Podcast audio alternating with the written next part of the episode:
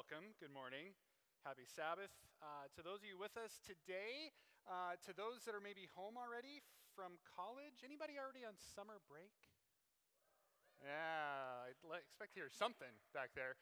How about how about teachers on summer break? Yeah, yeah.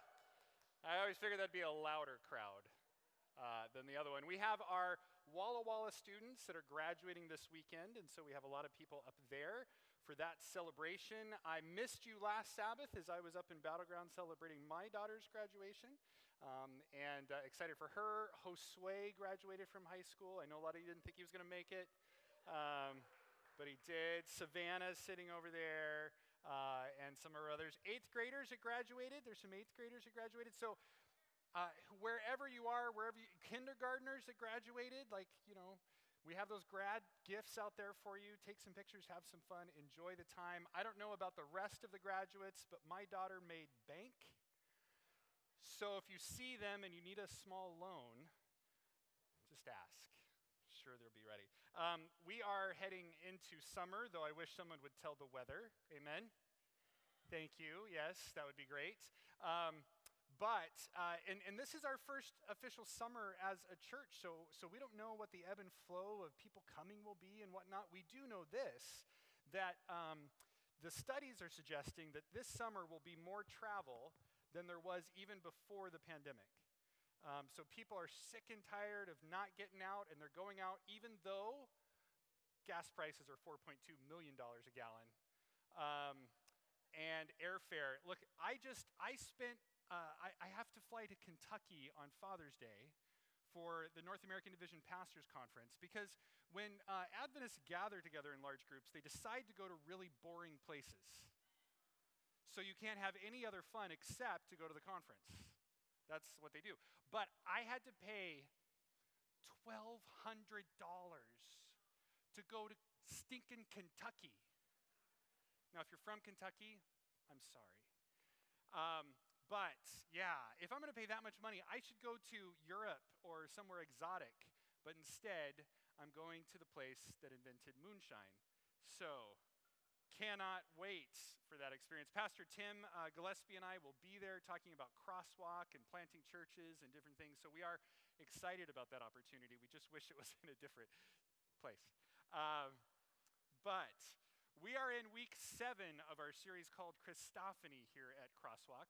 Uh, and we're looking at stories from the Old T- in the Old Testament from the perspective of the lens of the New Testament, because that's our vantage point as Christians and followers of Jesus. We get to look at all of the stories in Scripture through the lens of the God who loves us so much he died on the cross for us. So we're looking at where God shows up in an incarnation, not the incarnation, but an incarnation of Jesus. And today is one of my favorite, another one of my favorite stories of a character I identify a lot with. It's from Judges six.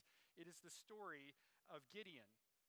So let's jump right in and set the stage. In today's story, we find the Israelites in the promised land after being rescued from Egypt, having gone through the wilderness for forty years. They are now in the promised land that God promised to their forefathers. The only problem is there was a tribe who was there before them called the Midianites. The Midianites were a powerful and cruel tribe. They sought to rule through fear.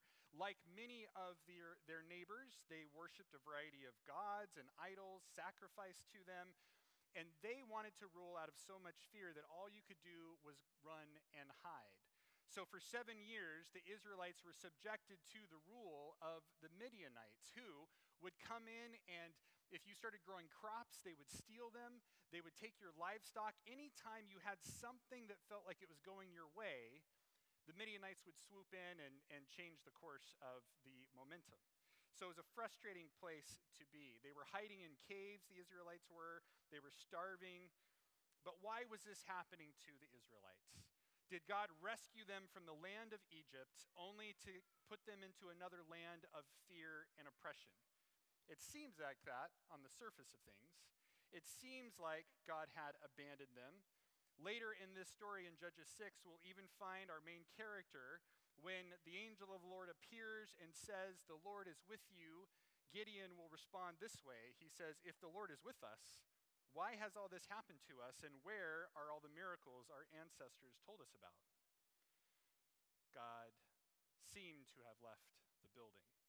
But as we read the story in Judges six, we learn a few things. First, we learn that, Judges six one, the Israelites did evil in the Lord's sight, so the Lord handed them over to the Midianites for seven years.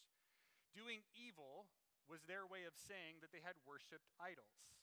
So God didn't abandon them, they abandoned God. And handing them over to the Midianites was just another way of saying that God allowed them to receive the consequences of their choices. So the Israelites cry out to God for help, not because they want to repent and change their ways. They're crying out to God for help because they want to be rescued from their circumstances, right? They, they're not looking at themselves just yet. They're looking at, man, life sucks. Please save us from this, God. They want to be rescued, and as we'll see, God wants to rescue them, but he also wants them to look at the choices they made that got them there in the first place. So often in my life, I focus on my circumstances and misfortunes without taking time to reflect on the choices I made that may have gotten me there in the first place. So often I focus externally when I need to spend time looking at the condition of my own heart. Now, surely following God doesn't mean that you will never have challenges or problems or negative circumstances. The rain falls on the just and the unjust, right? But following God and keeping your heart attuned to him does allow you to notice his presence and his involvement and his activity more. So the people of Israel committed adultery. They worshipped idols and other gods. Their lives were a mess as a result. And so God sends them a prophet to help them recognize the error of their ways.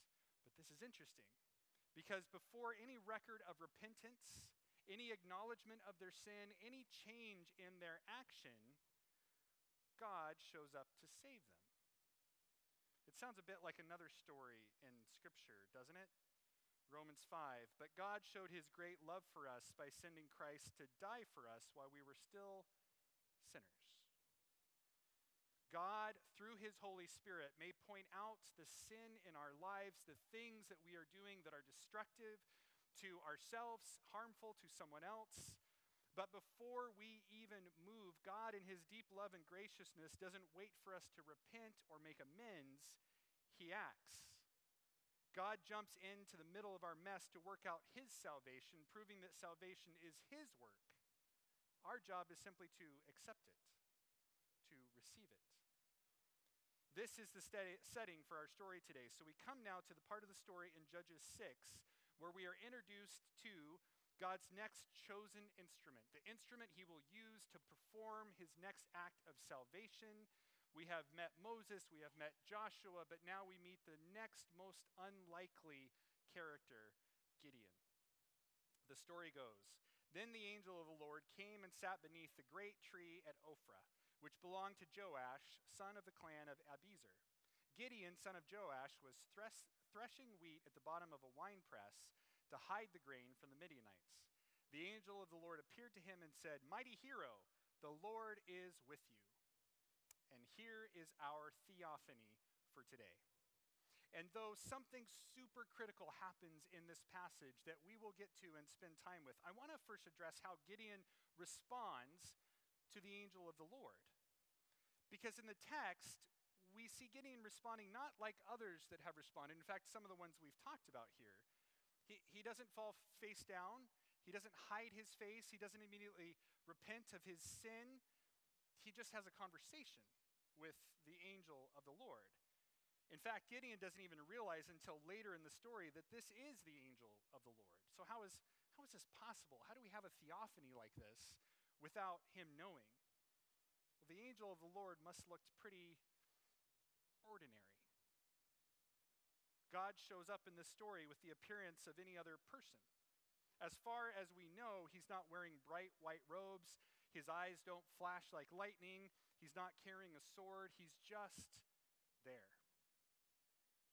Now, we've spent plenty of times in Scripture looking at the miraculous, looking at the supernatural ways in which God shows up, a burning bush, a talking donkey, that angel with the flaming sword. But in this story, It's different. I mean, we all want those other kinds of theophanies. We all want the kinds of appearings where it is supernatural and there's no shadow of a doubt that this is God. But God often shows up in the ordinary. And because we're looking for him in the extraordinary, we miss him. Perhaps there's no better example than when he took on human flesh. Even in the prophecy about the coming Messiah, we were told, "My servant grew up in the Lord's presence like a tender green shoot, like a root in dry ground. There was nothing beautiful or majestic about his appearance, nothing to attract us to him." And when Jesus was born, a few wise men from the east and some shepherds were the only ones that took note. He spends much of his life in silence, growing up in the shadow of his family, learning the family trade, and even when he does announce his public ministry, the people struggle to accept Jesus as a long-awaited Messiah because he was just too ordinary. When Jesus went and preached in, in his hometown, the people asked, "Where did he get all the wisdom and the power to perform such miracles?" Then they scoffed, "He's just a carpenter, the son of Mary and the brother of James, Joseph, Judas, and Simon, and his sisters live right here among us." They were deeply offended and refused to believe in him.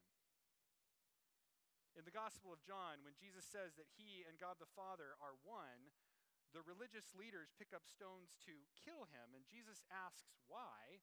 They say this, "We're stoning you not for any good work, but for blasphemy. You, a mere man, claim to be God." The lesson for us in this is that we must be willing to accept the God who shows up in the ordinary moments of our lives. Because if we're always looking for God in the extraordinary and miraculous, we may miss him. And is it possible that you've already encountered God this morning? Maybe when you got up and looked in the mirror. Maybe when you walked in and someone greeted you or handed you a warm cup of coffee. Maybe in the songs you heard, the message preached. There's all sorts of moments where God is all around us, hasn't abandoned us, is working out his salvation in us. We just have to notice, be aware of what's happening. So let's go back to how the how the angel of the Lord addresses Gideon. In the story, Gideon is threshing wheat in a wine press. Now, typically, you would thresh wheat in a field. It was faster, easier to do, but he's threshing wheat in a wine press because he could hide. If somebody's walking by, Midianites are coming, he can duck down and disappear. So he's in there because he's afraid. He's in there because he's hiding, right? And the angel of the Lord appears to Gideon, and he tells him what I'm going to talk about here in just a moment, but he He says, "I'm going to send you to rescue my people from the Midianites." And of course, Gideon does what most people do in Scripture when they're called by God. Most of them give you all the reasons why they're not the person qualified to do it. Gideon's not any different. He says, "Well, I'm the smallest in my family, which my family's the least in all of Israel. We are so the wrong people to do this. I'm not your guy," right? But knowing all this already, the angel of the Lord addresses Gideon and says, "Mighty hero, the Lord is with you." I love that the New Living Translation uses the word hero. In other translations, it says man of valor, which is good too, but we love our heroes. We've used the term heroes a lot, especially in the last couple of years, but we've been obsessed with them before that. We could go back to two thousand eight to a little-known franchise called Marvel. And over the last fourteen years, they produced twenty-one feature films, earning twenty-five billion dollars. Uh, I, I can admit fully that my truck's name is Cap, for Captain America, of course. My daughter's car is named Bucky, because the Winter Soldier, they go together. Uh, Anyway, we've been obsessed, but it happened long before that, at least for me. I grew up with some of those traditional comic books, and when I wanted to emulate my heroes when I was a kid, I'd get out one of the beach towels. Anybody else do this? Tie the beach towel around your neck, usually with a knot so big you couldn't put your chin down. And then you'd run around rescuing people from all the horrible things that were happening at your house. My brother and I would spend hours in the back on our trampoline and just in the backyard in general, thinking of all these different ways that we were going to save the damsel in distress. My favorite was when somebody would be shooting at somebody else, apparently, and my brother and I would, you know, jump in the way and take the bullet, but it was always so dramatic. It was always like, oh. fall down, the other person would come over, you'd give some dramatic dying words, and then you get up and you do it all over again, right? So we've been obsessed with heroes for a long time, but heroes, n- not just the supernatural type, right? They have a type. Like when we think of heroes, we think of courageous people willing to run into a burning building to save a child, or we think of strong and confident men and women who risk their lives to work on the COVID wing, or to head off to war, or to stand up to a bully. Gideon is not the type.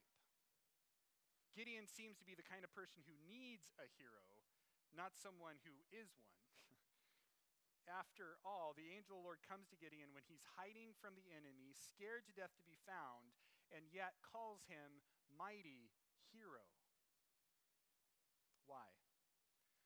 I would argue that this is how God sees all of us, for what we could be, not for what we are. God sees a stuttering shepherd and says, ah, here's the one who will deliver Israel.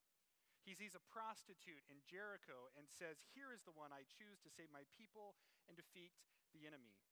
He sees a boy tending sheep in a field and says, ah, here's who I will send to defeat the giant Goliath. He sees a young virgin named Mary and says, here is the woman highly favored who will bring my Messiah into the world. He sees a stubborn, impulsive young fisherman and says, upon this rock I will build my church. He sees a religious zealot imprisoning and killing, killing the followers of Jesus and says, here is my servant Paul, who I have chosen to carry the gospel to the Gentiles. God sees us and treats us differently than we see ourselves. He sees us and treats us for how we could be if we surrender to him and trust in his power instead of our own.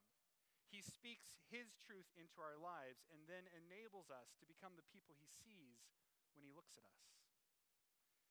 So many of us here today need to see ourselves through the eyes of God instead of our own, or instead of the people around us that have judged us. We need to hear God speak the truth of our real identities into our life, that we are first and foremost most children of the living God. We are chosen and set apart to be his ambassadors, shining his light into a world trapped in darkness and chaos. This world may have labeled us losers, failures, has-beens, weaklings. This world may have told us we don't have what it takes, but if we have God, we have more than enough. If we have God, we are more than anyone can possibly imagine, for it is in our weakness and failures that God's power is made perfect. It is in our lack that God shows his completeness. In her own reflections on the story of Gideon, author Ellen White wrote, "The Lord can work most effectually through those who are most sensible of their own insufficiency and who will rely upon him as their leader and source of strength. He will make them strong by uniting their weakness to his might and wise by connecting their ignorance with his wisdom." We need to hear God speak his truth into our lives, but we also need to help God speak his truth into the lives of others. We need to see his image in each and every person around us, those we agree with, those we don't. For when we receive his truth in our own lives and speak his truth into the lives of others, that's when real change takes place. In his book, The Furious Longing of God, the late author, teacher, pastor, and former homeless alcoholic, Brennan Manning, tells the story of a boy by the name of Larry Mullaney. It was back in the late nineteen sixties, um, and Brennan was teaching at a university in Ohio. Uh, Larry was a freshman who, by all of society's standards, would have been considered ugly. He was short, he was very overweight, he had an acne problem, he had a bad lisp, his hair went in all sorts of different directions. Uh, he wore the uniform of the day, which was a t-shirt that hadn't been washed in decades, um, and a pair of jeans with a butterfly on the back, and of course, no shoes.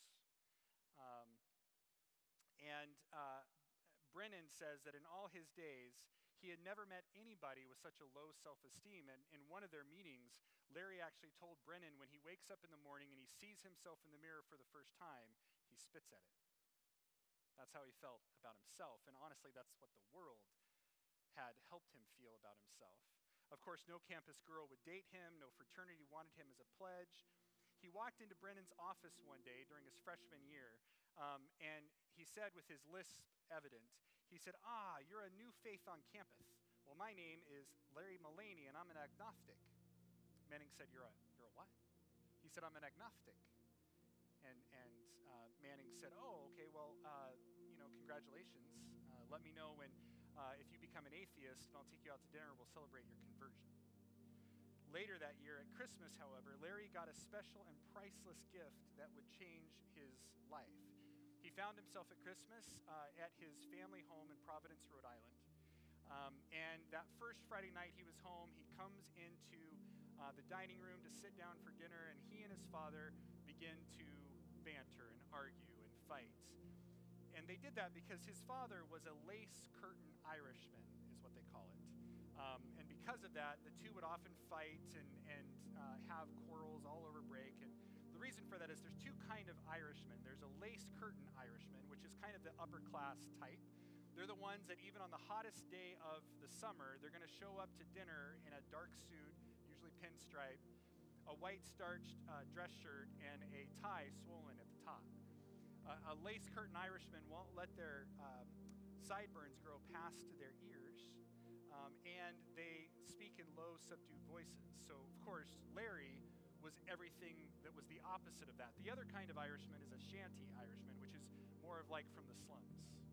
Um, so uh, they get into these fights, and this is how his time at home goes. He's home for a little over a week before he goes to his dad and says, "Dad, it's time for me. I got to head back to school tomorrow, uh, so I got to take the bus in the morning to the other bus to get to the airport." His dad said, "Well, what time?"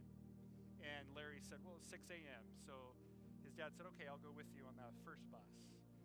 So they get up in the morning, they go on the bus, they sit in silence, and then they get to uh, the bus stop, they get off the bus, they're waiting for the other bus, and across the street from the bus stop is a group of men that are under an awning. All of the men know the Mullaney family. In fact, they work at the same textile factory as Larry's dad does.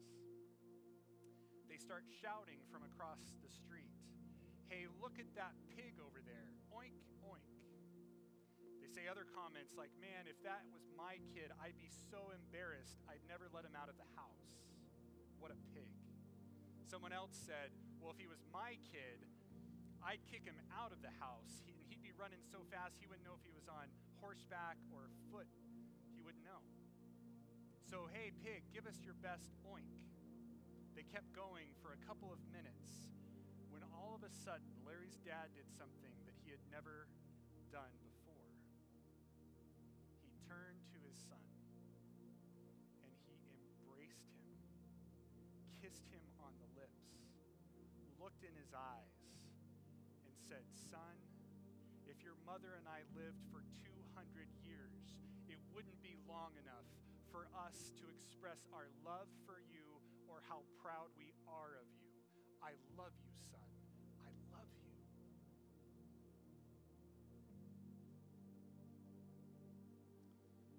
In Brennan's own words, he writes, "It would be hard to describe in words the transformation that took place in Larry Mullaney, but I'll try. He came back to school and remained a hippie, but he cleaned up the best he could. Miracle of all miracles, Larry began dating a girl, and to top it off, he became the president of one of the fraternities. Larry went on," Brennan said, "to graduate from the school, to be the first graduate to uh, complete school with a four point two G P A from his university. He was a brilliant person." Um, he said that Uh, he came to Brennan's office one day and said, "Tell me about this guy, Jesus, you keep talking about." And so for thirty-minute increments for six weeks, he would come into Brennan's office, and Brennan would share with him what he had learned about Jesus through the Holy Spirit. At the end of the six weeks, Larry turned to Brennan and said, "Okay." In June of nineteen seventy-four, Larry Mullaney was ordained as a minister, and for twenty-five years, he served as a missionary in South America. He was a person totally sold out to Jesus, and do you know why? It wasn't because of the thirty minutes he sat, sat in Brennan's office talking about Jesus, although I'm sure that helped. It was because his lace curtain Irishman, one Christmas break, healed him. He healed him because he chose a road of blessing in the face of cursing and taunts. His father looked deeply into his son's eyes, saw the good in Larry that Larry couldn't see for himself, affirmed him with a furious love, and changed the whole direction of his son's life. Lodged into your heart is the power to walk into somebody else's life and give them what twentieth century philosopher and theologian Paul Tillich once said is the courage to be. In order to do that, sometimes you have to see with new eyes. We have to learn to see like Jesus. And how is Jesus able to see us differently? Why does he see us in a different way than the rest of the world? It's because he loves us, all of us. And you know what this phenomenon is like. Think back to when you were in high school, maybe college or grade school for some of you, I don't know, but you know, you walked by this one person a thousand times. You didn't notice them in particular until one day. One day you walked by them and suddenly something happened. You you smell their perfume, or you realize their sweater is making their eyes really pop today, or Um, their hair is parted in a different way, or something happens, and then suddenly you notice them a lot. You notice them all over the place. You see them everywhere. You can't even close your eyes without seeing them because you're falling in love. And now you see them differently.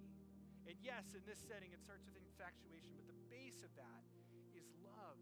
When we love one another as Jesus loves us, we begin to see each other differently, not for what we are, but for what we could be. Yes, Jesus accepts us as we are. Jesus loves us as we are, but Jesus is always challenging us to be the people that he sees when he looks at us, people with potential, his mighty heroes.